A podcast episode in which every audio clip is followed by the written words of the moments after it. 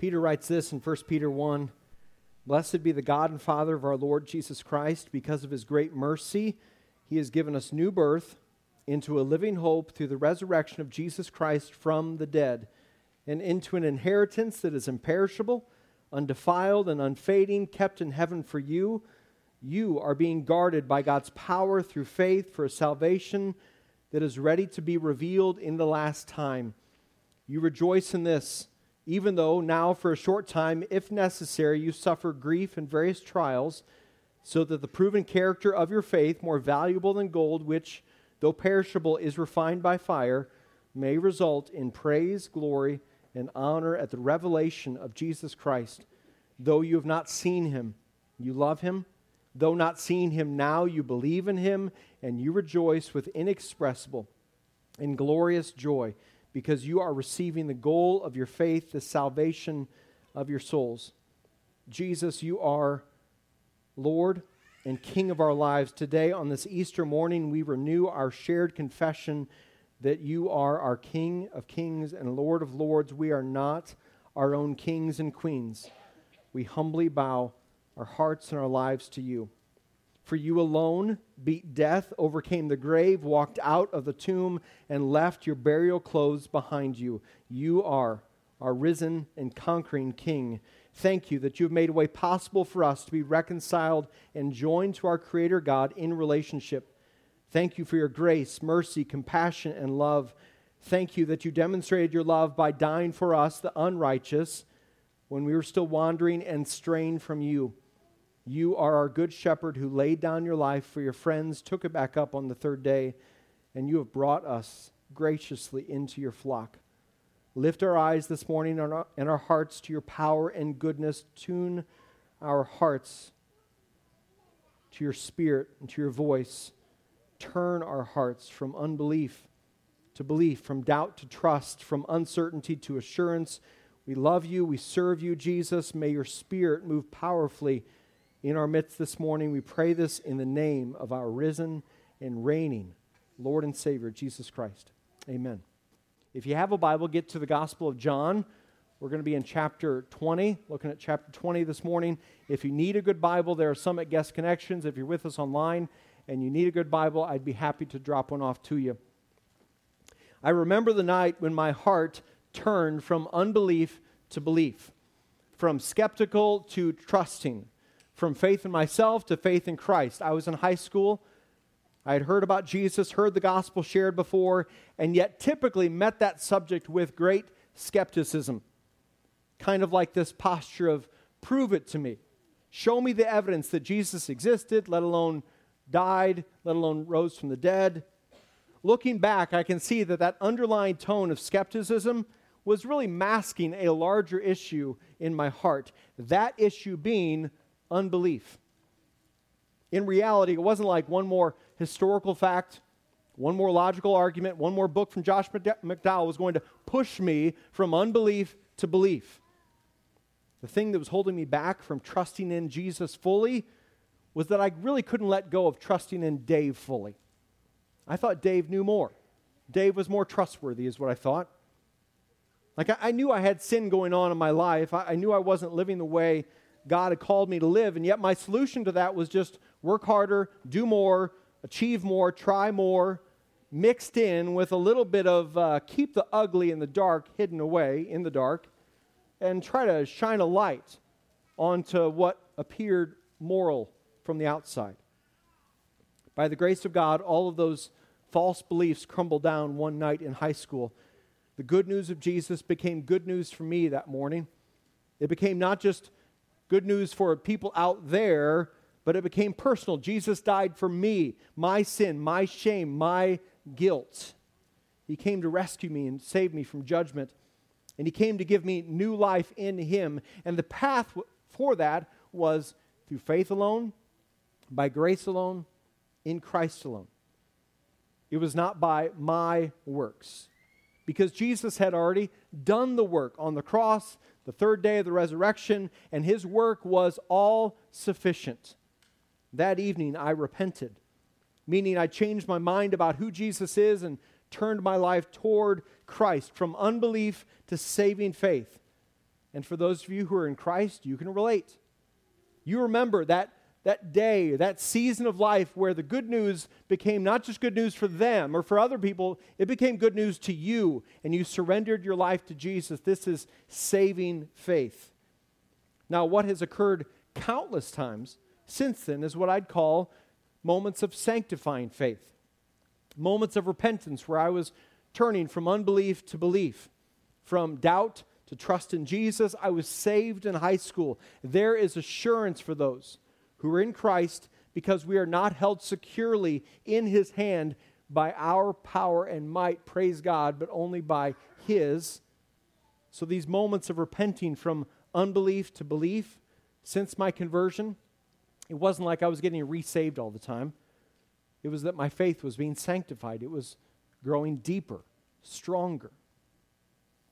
In the moments where I was tempted to put my faith back in myself, thinking my ways or thoughts were better than His, the Lord lovingly exposed that sin in me and I repented. I, I turned. I was reminded that His ways and thoughts and wisdom were far superior than my own, higher in every way. And so, so my faith was, was deepened in those moments. It was sanctified. Back in high school, the roots of my life were planted into Jesus and his gospel for the first time, saving faith. And then these multitude of times since then, where my faith has been formed more and more into Jesus. My prayer for us today is that the Lord would move us collectively and individually from unbelief to belief, from doubt to faith, because I believe for all of us there is some level of unbelief or doubt that the Lord wants to do formative work in us this morning. For some of you, you're not a Christ follower yet, and so you're still an unbeliever, meaning you have yet to p- place your complete faith and trust in Jesus. You're still following yourself ultimately. And I pray that today you'd move from unbelief to belief in the risen King of Kings, Jesus Christ. Others of us are believers in and followers of Jesus, and yet here's what I know I bet there's some area of unbelief or doubt that lingers in your heart. After going through what you've gone through, the Lord, you, you doubt that the Lord is still good. You doubt Romans 8, that, that He is still for you. After failing yet again in this area of sin, you doubt if the Lord is able to actually bring victory or transformation in your life. After seeing that prodigal child continue to walk away and wander and stray, you doubt if the Lord is able to save them. You doubt that God will be able to meet your needs if you give to Him first and generously and faithfully. You doubt that God could reach that family member that you might see later today. You doubt that God hears your prayers or even cares. You doubt your marriage can experience transformation and actually go from just decent to life giving. You doubt the power of reading and reflecting on God's word. You doubt if you'll, if you'll find victory in this particular area of your heart. I believe there's probably some area, whether large or small, of unbelief and doubt in our hearts. For those in Christ, that unbelief is not meaning we're not saved. Instead, it's like Peter, while walking on the water, took his eyes off Jesus, sinks into the water, and Jesus says to him, Oh, you of little faith, why did you doubt? For the believer in Christ, doubt is not the complete absence of faith. Instead, as one author puts it, it is faith laden with weights of unbelief which threaten to sink us. We're looking at the events following the resurrection of Jesus, and today we're looking at when Thomas encounters Jesus for the first time. In the example of Thomas, we're getting some encouragement in this area of unbelief and doubt. Throughout history, Thomas has, given, has been given the unflattering title of Doubting Thomas, when in fact, he's never referred to that in Scripture, and yet that's the label that he has picked up over the centuries. And so the Spirit didn't inspire John to, to record this event to embarrass Thomas, nor label him for the rest of eternity as the chronic doubter. It is given to us because, in the example of Thomas, we can both identify with his attitude and his heart and be encouraged to turn, like he does, from unbelief to belief. This is the transition we will see him make in John 20. I pray we will make the same transition this morning. Starting in verse 19 in the CSB trans, uh, translation. When it was evening on that first day of the week, the disciples were gathered together with the doors locked because they feared the Jews. Jesus came, stood among them, and said to them, Peace be with you. Having said this, he showed them his hands and his side. So the disciples rejoiced when they saw the Lord. Jesus said to them, Again, peace be with you. As the Father has sent me, I also send you. After saying this, he breathed on them and said, Receive the Holy Spirit. If you forgive the sins of any, they are forgiven them. If you retain the sins of any, they are retained. And then verse 24 But Thomas, called twin, one of the twelve, was not with them when Jesus came. So the other disciples were telling him, We've seen the Lord. But he said to them, If I don't see the mark of the nails in his hands, put my finger into the mark of the nails, and put my hand into his side, I will never believe. Thomas is hearing about this gathering that he wasn't a part of, that he missed out on, and he is not buying the news that the risen Jesus was among his disciple friends. He wasn't excited to hear this news from his friends. I will never believe, he says. And yet, as definitive as a statement as that is, we'll see Thomas make this repentant shift. One I pray that we make this morning. Whether you're an unbeliever and today is the day of your salvation, or a believer and you are turning from, from trusting in yourself to trusting in Jesus, from unbelief to belief. Thomas believes they've seen a ghost. Unless I see and touch the wounds on his body, I will not believe. And yet we know from the encounter of the two Marys that they had with Jesus that he is not a ghost. He has a real resurrected body. They, they clasp his, his feet in worship. He eats real food and drinks with the disciples after his resurrection. But Thomas is saying, I don't care what you say, guys. I'm not believing you, and I never will unless I see.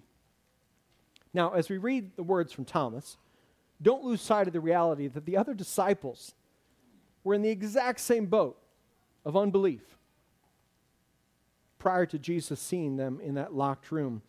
This is the only time nails are mentioned in the Gospels related to the crucifixion. And they are recorded here for good reason. Imagine this from Thomas's perspective, if you can. On Friday, he witnessed Jesus on the cross.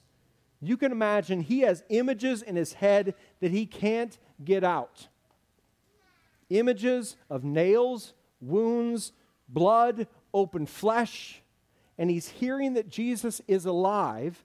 And he's like, guys, do you remember what he physically looked like just a couple days ago? Do you remember what he looked like on Friday? Do you remember what the Romans did to him? Do you remember how the nails were driven in? The spear was stuck into his side, and you're telling me he's alive and you've seen him? After what I witnessed, he could never come back to life. Thomas is thinking Has Jesus risen from the dead? Has he really beaten death? Or are my disciple friends losing it in the chaos of, of Holy Week and the chaos leading up to his arrest and crucifixion? Are my, are my friends making things up to try to make themselves feel better? Am I really supposed to trust Peter, who was scared by the little girl in the courtyard denying Jesus? Thomas is not trusting the testimony of witnesses, including those he already knows. And he says, I don't want to just see, but I want to touch. And unless these conditions are met, I will never believe, he says.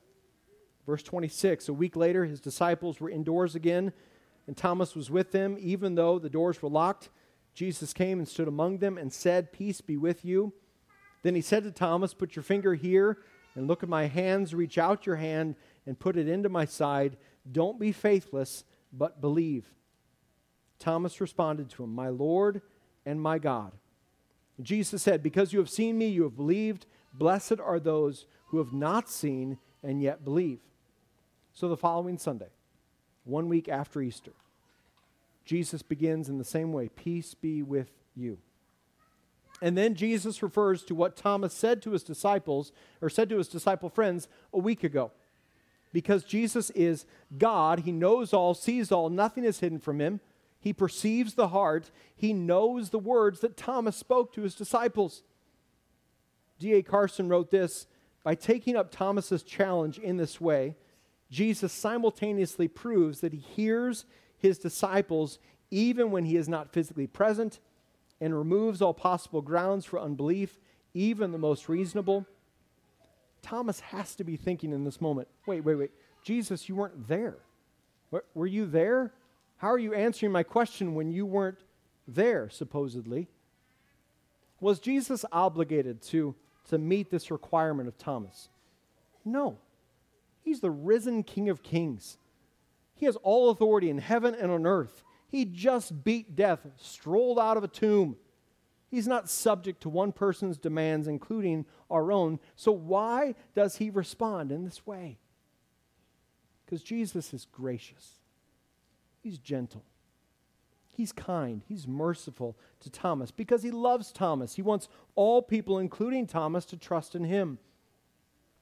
Charles Spurgeon said, Jesus' interaction with Thomas shows that the, resurrected Jesus is full of love and graciousness and gentleness to his people. That didn't change. The whole conversation was indeed a rebuke, but so veiled with love, Spurgeon writes, that, that Thomas could scarcely think it so. Jesus says to Thomas, Put your finger here, look at my hands, reach out your hand, put it in my side. Don't be faithless, but believe. That's a loving rebuke. Jesus is calling Thomas to repentance, to change. Loved ones, what area of your life is the risen Jesus speaking to you? Don't be faithless, but believe. Don't be faithless, but believe. What is that specific area that he wants to form in your heart and soul this morning? And Thomas responds with this confession My Lord and my God. A confession that reflects his faith in Jesus as his Lord and God, Thomas makes this transition from unbelief to belief. I will never believe to my Lord and my God. This is repentance. Thomas was disagreeing with the Lord, and now he's had this change of mind and heart. He's now agreeing with the Lord Jesus. He was unbelieving, now he's believing. He was faithless, now he is faith filled. This confession is coming from a heart that has been changed and a heart that is being changed actively. Jesus says, out of the overflow of the heart, the mouth speaks. Well, that doesn't just refer to negative things, it also refers to these kind of moments of confessing with our mouths Jesus Christ is Lord. Who do you say Jesus is? Who do you say Jesus of Nazareth is? It's not past, was who do you say he is today? Romans 10, 9 and 10 says, If you confess with your mouth Jesus is Lord and believe in your heart that God raised him from the dead, you will be saved. One believes with the heart, resulting in righteousness, and one confesses with the mouth, resulting in salvation. So saving faith is not just lip service. It's faith that begins in the heart that leads to public confession with our mouths. It goes inward to outward. Faith in Christ transforms our, our words, our works, our way of life. If it's not transforming those things, then we don't have real faith in Christ, is what the book of James would tell us. What we don't know for sure is if Thomas actually touched the wounds. Jesus doesn't allude to that he did, John doesn't record it. Instead, Jesus says in verse 29 that because of sight, Thomas has believed. And in verse 29, he also gives this promise of blessing. He says, Because you have seen me, you have believed. Blessed are those who have not seen and yet believed. So there's a promise there for those who have not seen and yet believe. This is not a rebuke at, at Thomas for believing because of sight or following sight. This is a promise to those who will believe through the eyes of faith. Jesus is speaking to Thomas here but he's also speaking to future disciples who will come after his ascension. After the Holy Spirit has been poured out, that's you and me. That blessed are those who have not seen and yet believe. So listen, if you're a Christ follower, you're blessed this morning on this Easter morning. Believing without seeing is blessed. One relies upon the eyes of faith rather than relying upon our physical eyes Hebrews 11:1 says, "Now faith is the reality of what is hoped for and the proof of what is not seen." And then Hebrews 11 goes on to tell story after story of people in Scripture who live by faith and not by sight. And as God's people, we are to do the same. We are commanded throughout Scripture, 2 Corinthians 5 7 being, being an example of one, to live by faith and not by sight. And Jesus says in John 10 that we are blessed. We are blessed if we live by faith and not by sight. Author Jon Bloom wrote Faith, as the Bible describes it, is not blind, unbelief is blind. Faith sees a reality beyond what eyes can see, a reality that God reveals to us, which is more important, in fact, more real than what we can see with our physical eyes. What is often at the root of, of the sin of doubt and unbelief is that we've chosen to walk by sight rather than by faith. We've chosen to live for this world rather than God's kingdom. That's at the core of it. When I was in high school, prior to saving faith, this is where I was at a different time since then, where the Lord is seeking to sanctify and deepen my faith. Mark Buchanan wrote this Here lies the basic flaw of all doubt. It really can never be satisfied. No evidence is ever fully, finally enough. It clamors endlessly for an answer, and so drowns out any answer that might be given. It demands proof, but will doubt the proof offered. Doubt, then, can become an appetite gone wrong. Its craving increases the more we try to fill it. Christ's concluding words to Thomas are not so much an endorsement of mere belief as a warning that the quest for proof is not the path of blessedness. Jesus speaks again, because you have seen me, you have believed. Blessed are those who have not seen and yet believed. The path of blessing is not by sight, but by faith alone. And he, is, and he enables us to walk by faith through His Holy Spirit, through His living and active word that illuminates our path. So faith in Christ is not, well, God, if you show up, then I'll believe you. That's looking for a sign or a wonder to prove it to you. But then when that sign or wonder doesn't happen the next time, you're going to be prone to unbelief. In those moments, your belief is, is being anchored to the shifty sands of circumstances and sight, what you can physically see, rather than through faith in an ever faithful Savior who demonstrated such faithfulness through his awe inspiring resurrection. We are commanded to walk by faith, and we can walk by faith with great assurance and security because Jesus himself, on the third day, walked out of the tomb, left his clothes behind him, his burial clothes back behind him, walked out of the tomb. We can live by faith because our faith is in him. You and I have never walked out of a tomb. Our faith is in him. So we can live with assurance and peace as a result. John's desire in writing this gospel account is so that people would believe in Jesus, confess him in the same way that Thomas did. We know that's John's desire by what he writes later in chapter 20, verses 30 and 31. He says, Jesus performed many other signs in the presence of his disciples that are not written in this book. But these are written so that you may believe that Jesus is the Messiah, the Son of God and that by believing you may have life in his name. That's my prayer for you. It's my prayer for us that we'd believe in Jesus, the risen Son of God, and know that by believing in his name, that's where we receive and are met and experience life. Jesus calls Thomas to repent here. He doesn't say, oh, it's no big deal. He doesn't ignore it. He deals with it head on and says, This must change in your life, Thomas. Why? Because Jesus is trustworthy. He's worthy of our utter devotion and faith. When we doubt, we are distrusting the Lord. We are forgetting who He is. When we've allowed circumstances and situations to begin to cloud our view of who our God is, or we've lifted up these, these things in our life, these earthly things, as idols, seen them as more important than our all powerful, all knowing, nothing impossible God that we worship and serve. If the worship team could come back up. Hebrews 12, 1 and 2. Following Hebrews 11 calling us to live by faith, not by sight. Therefore, since we have such a, a large crowd of witnesses surrounding us, let us lay aside every hindrance and the sin that so easily ensnares. Let us run with endurance the race that lies before us, keeping our eyes on Jesus, the source and perfecter of our faith. For the joy that lay before him, he endured the cross, despising the shame, and sat down at the right hand of the throne of God. Loved ones, doubt and unbelief are a hindrance that needs to be laid aside this morning. Not just once and for all, but once and then continually laid aside. What is a doubt or unbelief that needs to be laid aside in your life today?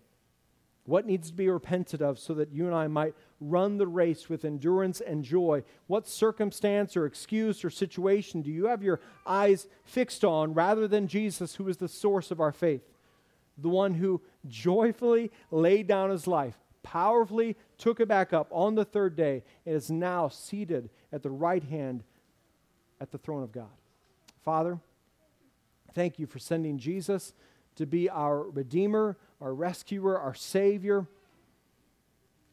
Jesus, we are grateful that you laid down your life and then you took it back up. You have the authority to do both. We are grateful for the reminder that Easter is to our souls and our hearts that we worship a risen King of Kings and Lord of Lords. Thank you that you have brought us into your kingdom as your people. I pray for those here or watching online who don't trust in you yet. I pray that they would trust in you, that you would move them from unbelief to belief, that you would bring about salvation and they would experience new life in you. I pray for those of us who are in Christ. I pray that we would be a people who would have this posture of repentance, turning from unbelief to belief. Enable us to to trust in you fully in all ways, in all seasons of life. Thank you that you are good and you are trustworthy. We confess you corporately that you are our Lord and our God, and we want to worship you well as a way of life. We pray this in your name. Amen. In an exchange with Martha, Jesus says this I am the resurrection and the life. The one who believes in me, even if he dies will live. Everyone who lives and believes in me will never die. Do you believe this? And Martha replies, Yes, Lord. I believe you are the Messiah, the Son of God, who comes into the world. May our response be to the Lord Jesus as a way of life, Yes, Lord. Yes, Lord. Whether that's salvation, whether that's a deepening, growing faith, may we walk by faith, saying, Yes, Lord as the people of God as we leave this place. Amen.